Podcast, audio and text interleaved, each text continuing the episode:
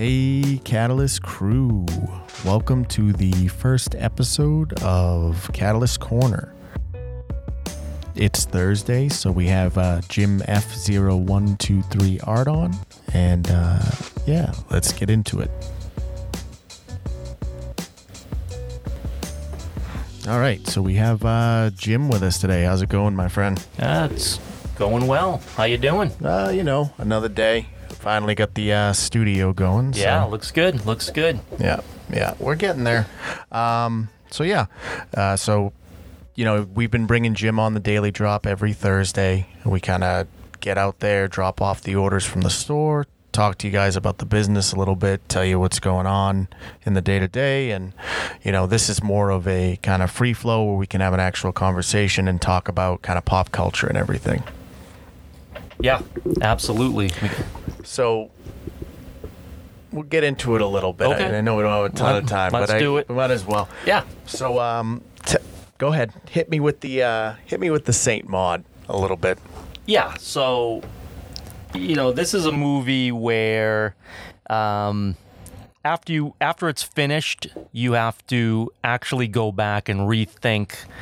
Uh, the entire movie over again in your mind and try to figure out exactly what you just watched. Um, so if you know one of these movies where if you don't like it spelled out for you, if you don't like to be smacked in the face with the obvious, and you have to actually figure it out.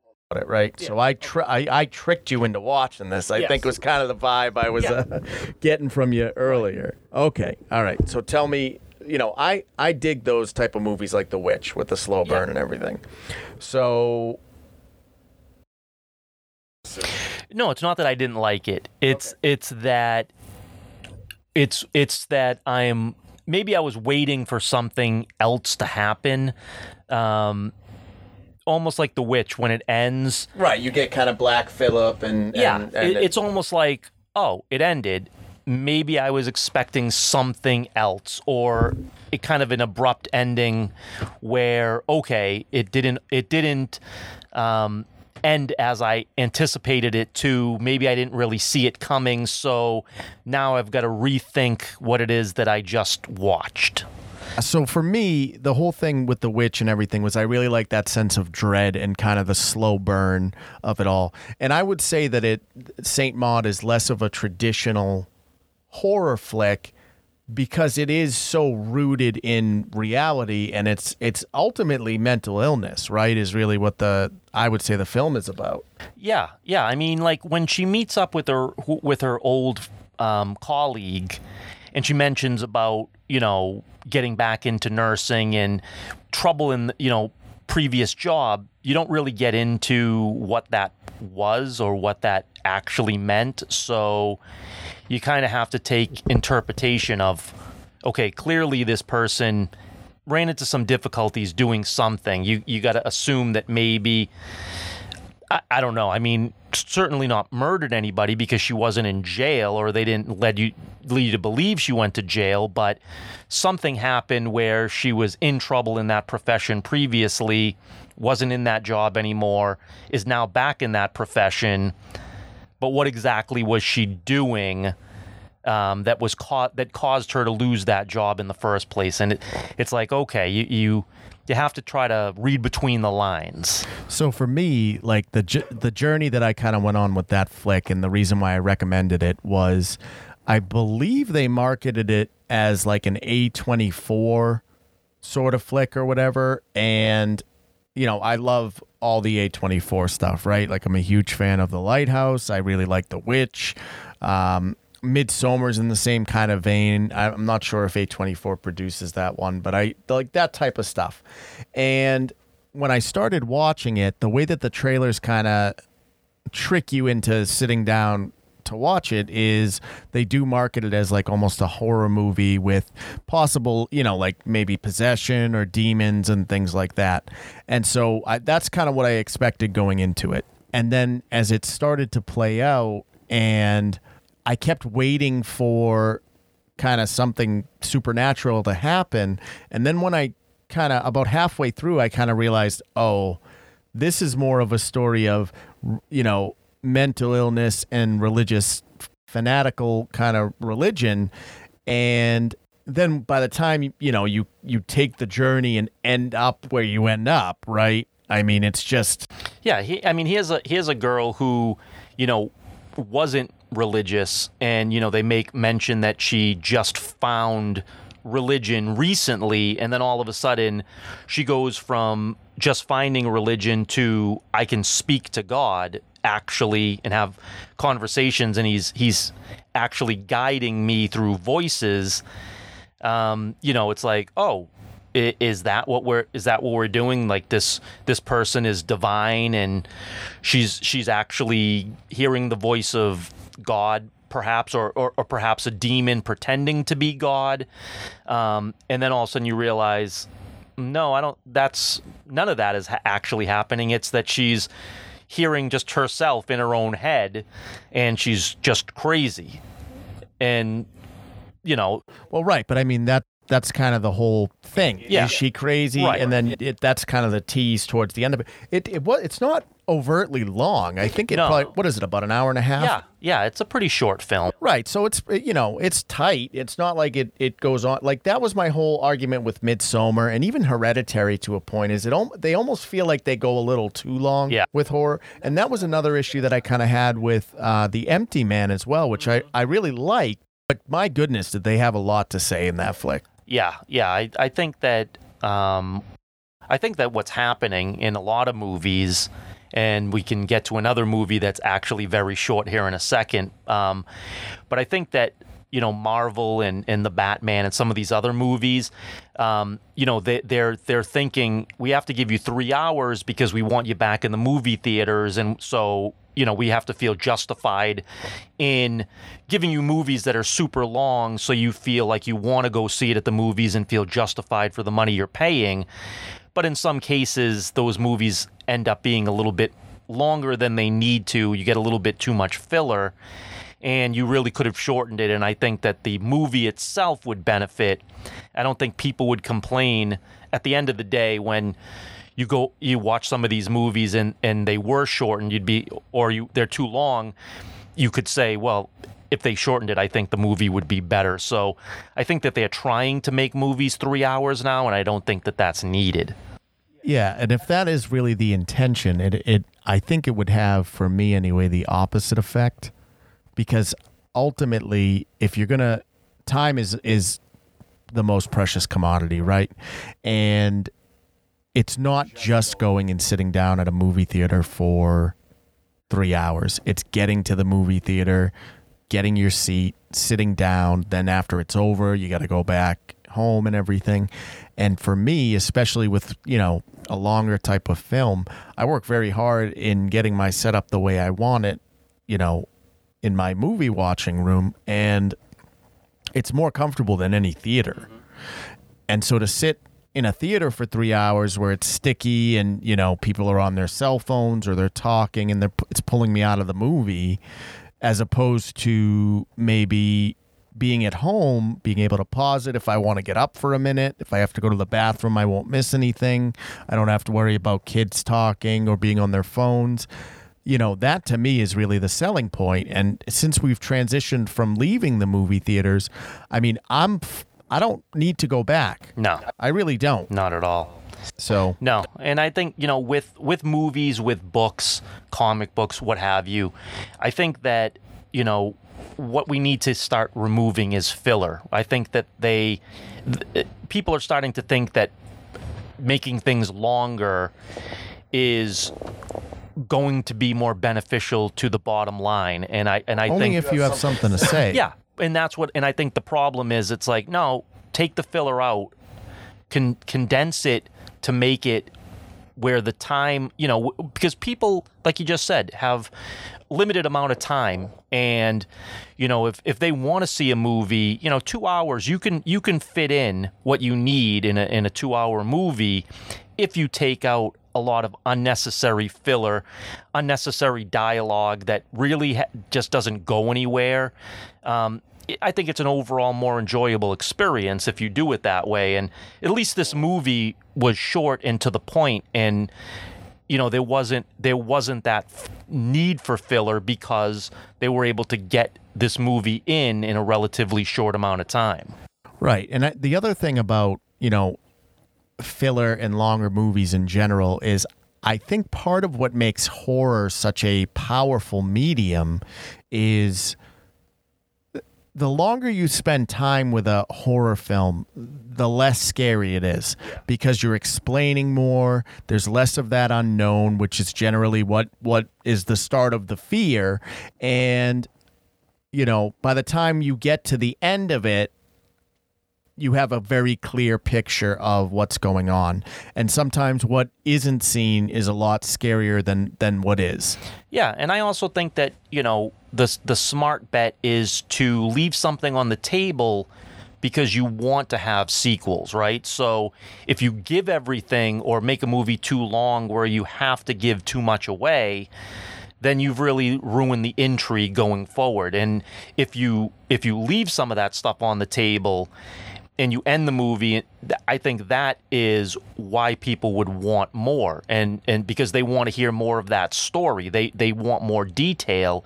And that's why you know you used to have you know five sequel five six ten whatever it might be where nowadays you're not getting those sequels as often as you do because they're trying to fit out you know what what would be you know two two to three movies into one movie I actually think um, No Way Home suffered from that. To be totally honest with you, I I enjoyed it. I, I but the thing that kind of messed me up was everyone I talked to told me how amazing and how how awesome the movie was. And then when I finally sat down and watched it, it was fun. I enjoyed it, but I kept thinking, wow, there's so much here. I don't think you're doing it enough justice. It everything would have hit a lot harder if you had more time. Yeah, uh, I totally agree. I totally agree. I, I think that much like um, Infinity War and Endgame, where it was basically that was the same movie spread over two, where you're you're telling that portion of the story. I think No Way Home really would have benefited by being broken into two different movies. I think that you could have you you really had so much go on in a, in a shorter amount of time that you didn't have a lot to expand upon in certain elements and certain elements came and went far quicker than they should have and you know especially the villains right so they kind of came and went and now you don't have them anymore because either they're dead or they're back to their own universes. And there was a lot more story to be told and now you can't where if you kind of broke it into two movies i think you could have given the villains a little bit more screen time each fleshed it out a lot better. And i think then you could have led on to whatever you know whatever they're going to make for spider-man movies seven eight however many kevin feige thinks he's going to make of these things well, I mean, that's just uh, uh, the only thing I can really imagine is that they did that because the contract was up, right? So that either it's going to get made or it's not. Because otherwise, why on earth would you not make it into two films? Now, have you seen Morbius? I have not. No. Neither have I. And I, you know, that one I wouldn't go to No. the theater for, but I'm going Yeah, to I watch. am too. Um, I j- just did watch though. Let there be carnage, which again here is a, a short movie, right? And which, you know, yeah, I, I I thought that this movie was far worse than Venom, and I thought Venom was a bad movie to begin with. Um, again, did I like the way Venom looked? Did I like the way Carnage looked? Sure. The aesthetics of the characters were very well done. The storylines are trash. What's very interesting is generally the films that have good storylines tend to veer so far away from the original character design. And now we finally have something where they've nailed Venom as a character. They've nailed Carnage as a character. They did a terrible job casting um, uh, Cletus, Yeah. but the mo- like the whole plot of the movie was we're free now. We're going to get married and then we're going to kill Venom. and what what was ridiculous is, and this is and this is this is a trope that I can't stand. Um, you know, what makes Carnage more powerful than Venom? The answer is nothing. They're pretty much equal. So why did Carnage absolutely just destroy Venom? And then when they're back into human form, you know, how how is a 60-year-old man, you know, beating somebody with Woody Harrelson's size beating up on somebody of Tom Hardy's size, right? It just doesn't it doesn't look good. It doesn't make any sense because they would be equally powered, but you're also talking about a host that is probably 20 years older than the other host. And so right there which which right, doesn't, doesn't make, make any sense. So that I thought was foolish. I was a I was a very disappointed with the casting for Cletus because at the end of the day, you know, the CGI is going to be really what make or break the the symbiotes, right? So we have Cletus. Obviously, when they did the teaser at the end of Venom 1, nobody liked the red wig, right? You can change the casting. You didn't have to go with Woody Harrelson. And I'm not hating No, on Woody Harrelson. I, True Detective, amazing. But again, he's an old dude.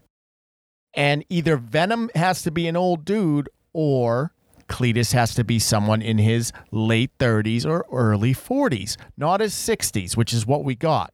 So that was weird. He played the character very strangely. And the other problem, and I think this is the over encompassing issue, especially with a character like Carnage, he's not a PG 13 character. He kills people, he's a serial killer. And you're trying to fit a square shape in a round Yeah, hole. and I, I think the I think the other real big problem with that this movie suffered from is Venom is not a comedy act. And you tried to make him riff like Spider Man does, and we have Spider Man who does that. That's his gimmick. Venom is not somebody that sits there and jokes around and is playing music and cooking breakfast. And it's just like you you took everything that's like you you look at Venom and you look at the you know the CGI of it and say okay that's a really cool character. And then when he's speaking and do then it's like no he, that's totally lame. Like you have destroyed what what looks like a really cool character and made him into a comedy sidekick and it's like no that that has nothing to do with what venom is and so it just it ruins the aura because this is somebody that you ultimately may want to have go against Spider-Man. I don't I don't know the direction they're heading. Um, well, they keep Yeah. teasing it, right? but now, but now, what are you going to do? You're going to have Spider-Man and, and Venom have like a joke off with one another because this is kind of what they do. It, you know, it- it's just like they're making every character Deadpool. yeah, that's exactly what they're doing. And, you know, and we're going to get Deadpool two as well into the MC. no, no, no. I mean. i- As Oh, well oh, as into well. the MCU, right? So, what are we going to do? Have Venom and Deadpool and Spider Man just sit there and tell jokes? Get Star Lord in there as well, and just everybody just, you know, is going to sit there and, and give their best one liners? Is, is that what, you know, Marvel is all about? Is who has the best one liners? I mean, But that's my biggest problem with the direction that all of these films are kind of going in is that every single cat like for me, I really enjoyed the Snyderverse cut of Justice oh, League, right? And the reason I did is because the Whedon cut felt like a shitty Avengers movie.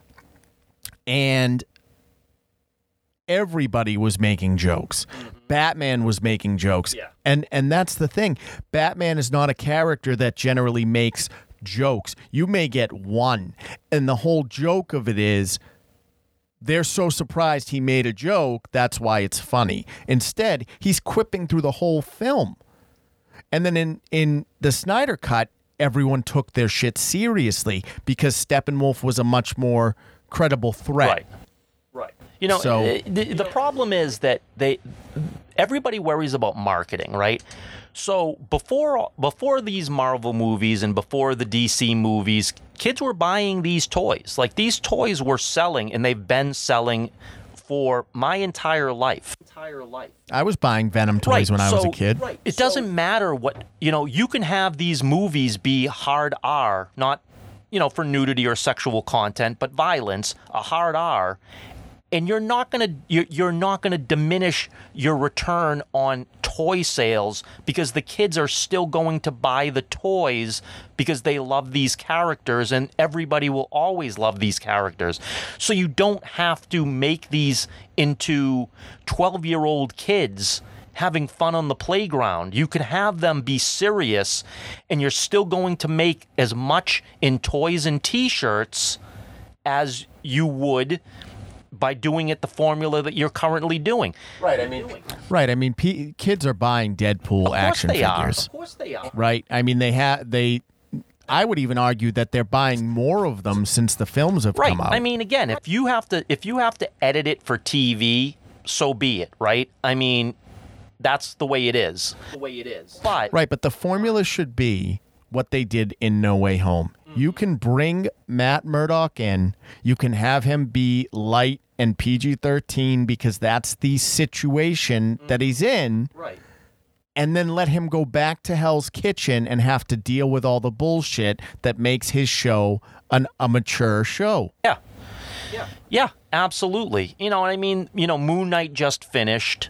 The the final episode was um, Wednesday. Wednesday. you know Okay. and it's and, and again it, it's you you've taken a character that is an r-rated type of character you know truly violent of a character and you watered it down you watered it down to fit the mcu formula and again yeah it's easier to do with moon knight because he's not a- a- an extremely known or popular character, so a lot of people watching don't really have the backstory.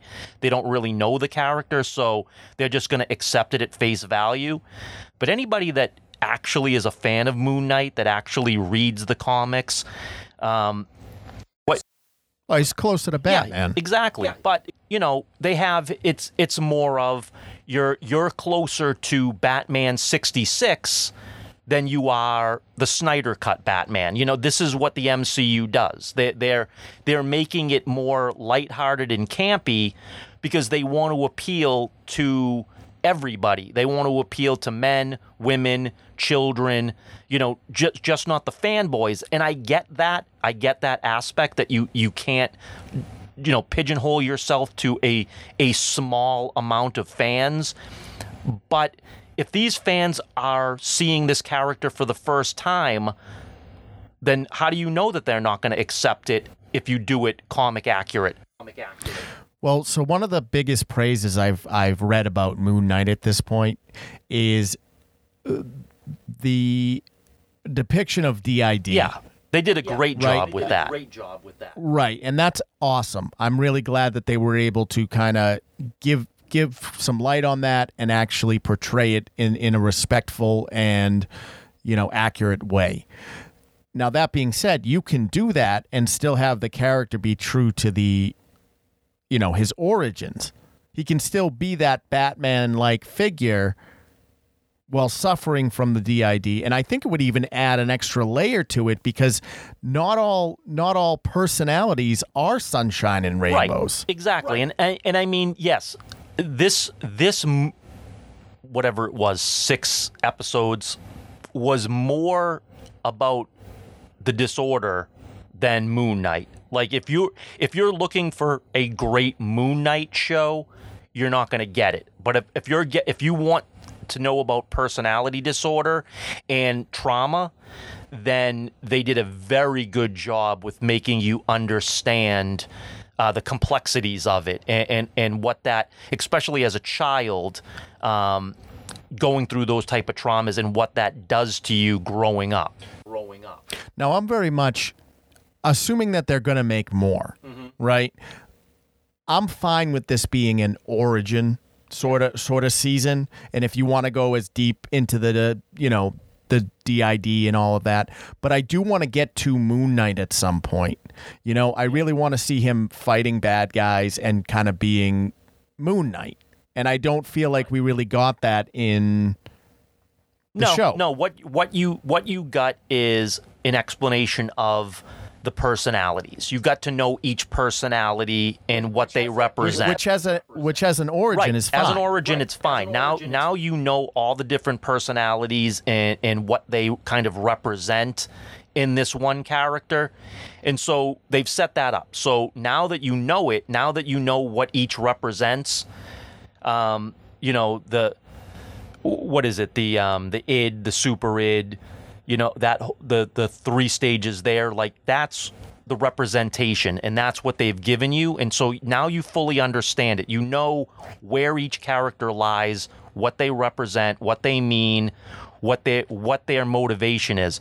So they've done a great job in explaining the disorder and explaining the personalities and and getting to understand what they represent going forward. Now if they're going to do a season 2 it's okay, what's the superhero and what is he going to do?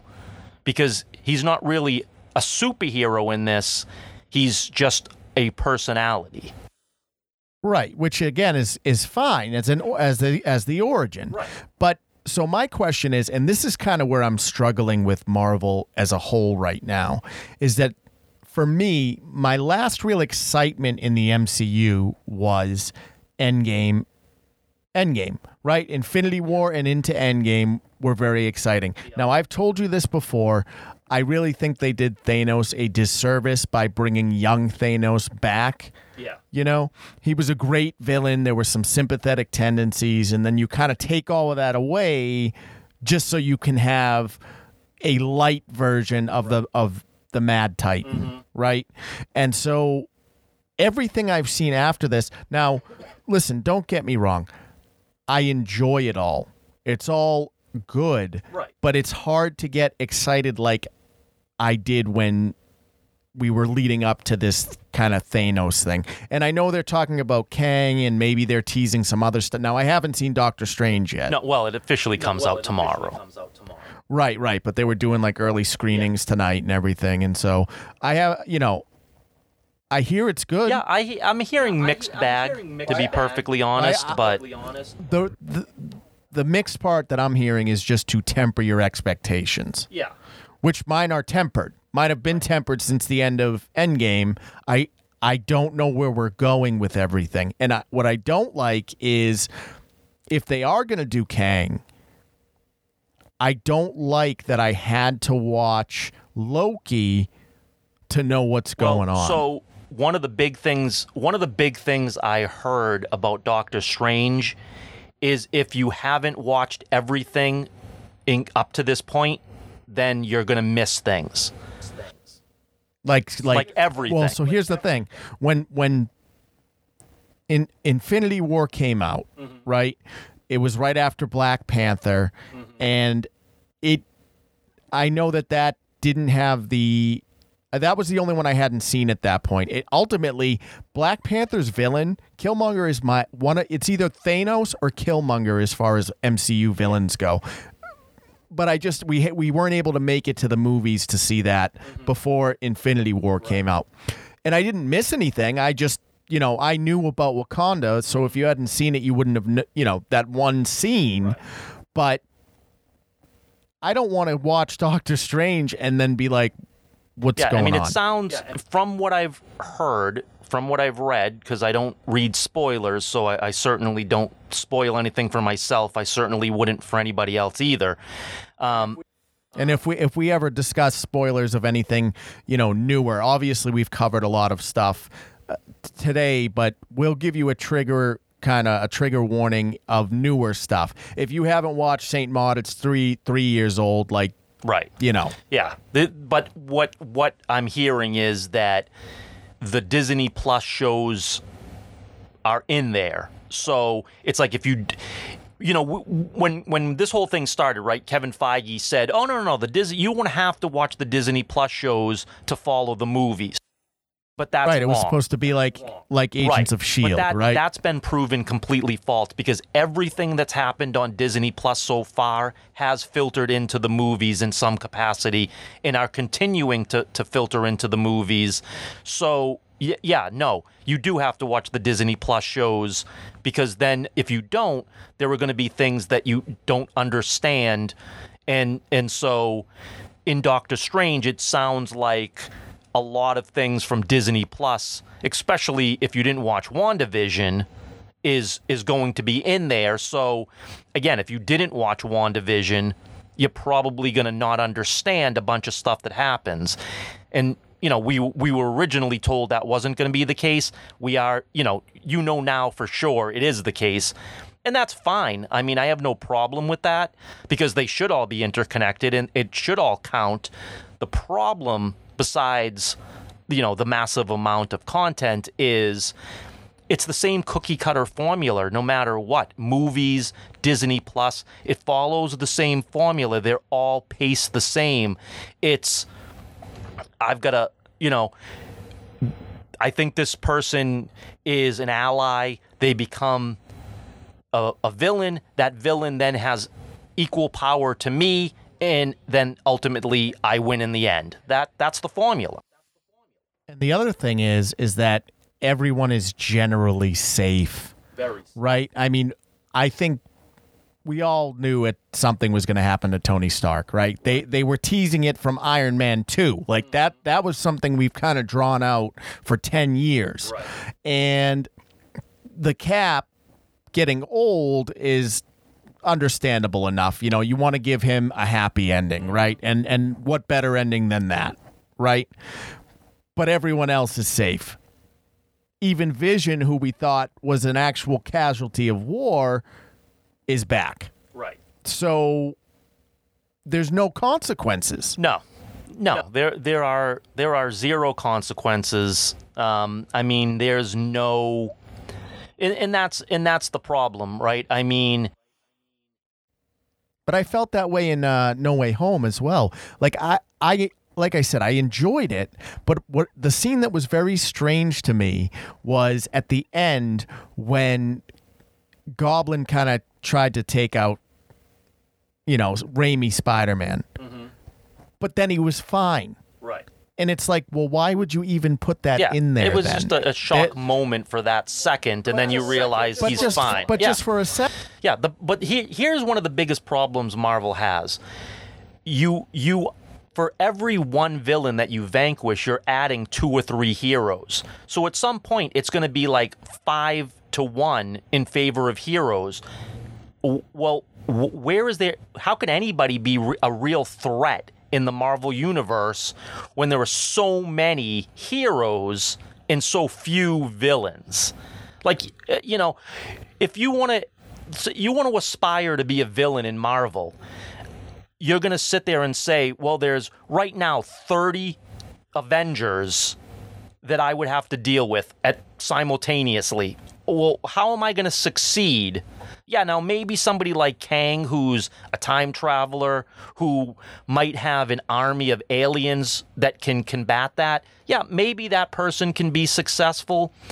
But I mean, you're like, you introduce Kingpin, and well, how is Kingpin, if he wants to aspire to be anything more than a ground level criminal mastermind, how is he going to aspire to be anything else when he doesn't have, you know, he's got the tracksuit mafia, which consists of like maybe five or six thugs, and what that that couldn't beat Daredevil alone, let alone add in 25 to 30 other Avengers that can come in and just kick his ass immediately. Right, but I mean, you have to figure that Kingpin and and villains of that sort of caliber aren't going to be Avenger level threats, right? So so in my mind, the only type of threats that you're going to get on an Avenger level have to be cosmic. Right. I mean, at this point, right. The only thing that can be an actual threat is going to be an alien race that has hundreds upon thousands of an army that is going to try to conquer Earth. right. I mean, I guess you could have Doom, right? Doom could probably be an Avengers level threat, I would well, say. yeah, I mean because he's got some magical powers to him, so that makes him elevated a little bit more. But I mean, you know, what's what's somebody like a like a yellow jacket, right? Just a guy in an, in a suit, right? Like any Ironmonger or anybody like that. Like it works if you only have one other hero that you're competing against, but right now, what would you, you know, which again, like we talked about, right? Um, Suicide Squad, the the original Suicide Squad. Well, when the Enchantress was at full power, yeah, the Suicide Squad is going to have difficulty with her. Except if you called in Superman and Wonder Woman, she would have been vanquished within five seconds. Right, but I think you could even make that argu- argument about Starro, right? I mean, he's he, he is a cosmic level threat. So what what would stop Superman cuz it's going to be on the news? What would stop Superman from flying over there and taking no, care nothing. of it? And that's the problem is that you have you have these super powered people that can easily handle a lot of these singular threats. That was my only critique for Suicide Squad 2 is just that I I still don't understand why they're not utilizing the squad for things the squad is utilized for. You can any type of corporate corruption, anytime you have to get a, a, a high priority target in and out of an area, assassinations. I would even argue the uh, the animated film with the get out of hell free card. Um, hell Yeah, to pay. I mean, if right? you look at what's going on in real world right now, right? Suicide Squad would be that would be what you would do to you could send them in Right. You don't send Superman into that. And Right. because that you're starting to talk about um, you know, if you were to send him into that, that's more like the injustice sort of timeline, right? Mm-hmm. Where he starts to become the tyrant. No, he's not going to deal with stuff right. like that. Well, because here again, you're you're what you would be doing is sending in a threat of war, right? Be sending in like a right. bomb. That's like new Right. That's like that's right. like nuking. So that would be a, a nuclear powered type of threat that could that could essentially cause World War III. How you how would you diffuse that without them knowing about it? Is you send in the Suicide Squad to handle it co- covertly. And that should be the type of missions that they're running because you can still have, if you really look at it, up until Starro popped up, it was that movie. So I don't understand why we keep going cosmic with the Suicide Squad villains because that is not what they're No. doing. What if you wanted to go Starro? What what should have happened is he got unleashed at the end, and the movie ended with him being unleashed, and now it's a threat that's too large for the Suicide Squad, and now Starro appears in someone else's movie. Like, say you wanted to the say the next movie up was the Green Lantern Corps. Okay, Suicide Squad goes in, and all of a sudden, what what they what happens is that Starro gets unleashed. That's not what they knew about. They didn't expect that, but what they did unleashes Starro. That becomes well beyond what they can do. Starro's now a a big time cosmic threat. And now the Green Lantern Corps gets called in to handle that.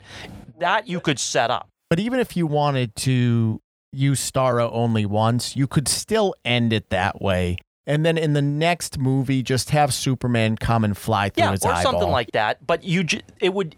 But once you release Starro, it becomes beyond what the Suicide Squad can handle. They would need assistance at that point. and the same thing with Enchantress, right? Like mm-hmm. that's you can't do these cosmic level threats. You you can even have the Joker be the be- that was the the biggest downfall of the first one is you could have the Joker be the villain and the Suicide Squad is ultimately de- maybe they went in for the mission to retrieve whatever they had to retrieve and then Joker got in the way. You can have it be that. He doesn't he doesn't have to always be a Batman villain. He can be enough for the squad to deal with. Joker, what we know of the Joker and the way the Joker conducts himself, that he in in and of himself is enough of a threat that the Suicide Squad would have their hands full dealing with him, and may you know maybe as a couple henchmen, that alone would be enough that the Suicide Squad they they would be up to their eyeballs in trying to handle it. That's what would make them in that type of movie successful. But once you get to a, a cosmic threat, the Suicide Squad is no longer valuable. They're no longer the asset. Now you got to call in some of these superpowers. And again, if if and when the, these other superheroes find out about it, why would they allow the Suicide Squad to do it on their own? They would certainly come in and assist to make sure they get it taken care of. It it just we're, we're starting to really not make any sense in real world and, I know it's not real world. I get it. I, I, I understand this is all fantasy. This is all escapism. I'm not trying to say that it needs to be fully, you know, grounded in real world. But, you know, again, if Superman finds out that something like Starro exists, Superman goes over there and he, he handles it. It's not, oh, the su- he finds out the Suicide Squad's there. Ah, they got it. That's that's not how it would actually work. He doesn't even know the Suicide Squad exists. That's not even on his no, radar. No, he doesn't. But, you know, again, Superman can certainly find out that information. You know, he has the ability to find that, you know, what's going on. I, I think that if something like Starro got unleashed in a city, Superman would find out about it in short order.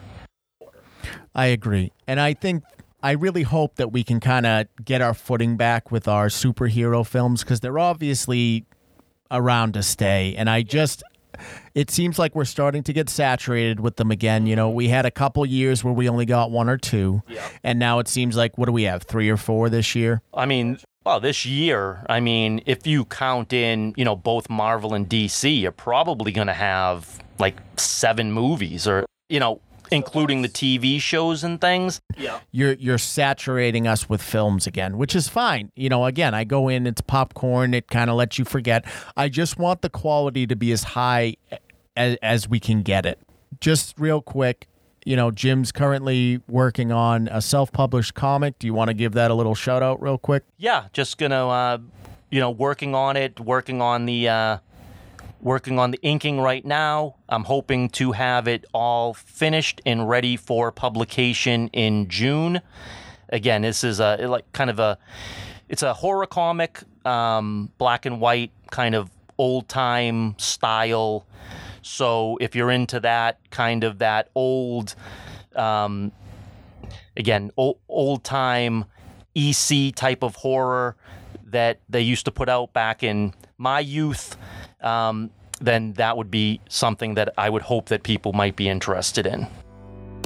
And we'll keep you guys updated on that. We'll see if we can get some physical copies available on the store. And I know he's working with some kind of local comic shops as well to get that out to you guys. And it'll also be available on Webtoons when it drops. And we'll have links and everything so you guys can check that out. Um, so tomorrow night, we're going to do the monthly giveaway. Uh, so every month we do a giveaway. And this month we're giving away a four pack of laser engraved coasters. So we'll live stream that tomorrow night. And that'll be the end of uh, the Catalyst Corner number one. Uh, Jim, thank you so much yeah, for thanks for having in. me. All right, guys. Uh, we'll call this a night, and I'll catch you on the next one.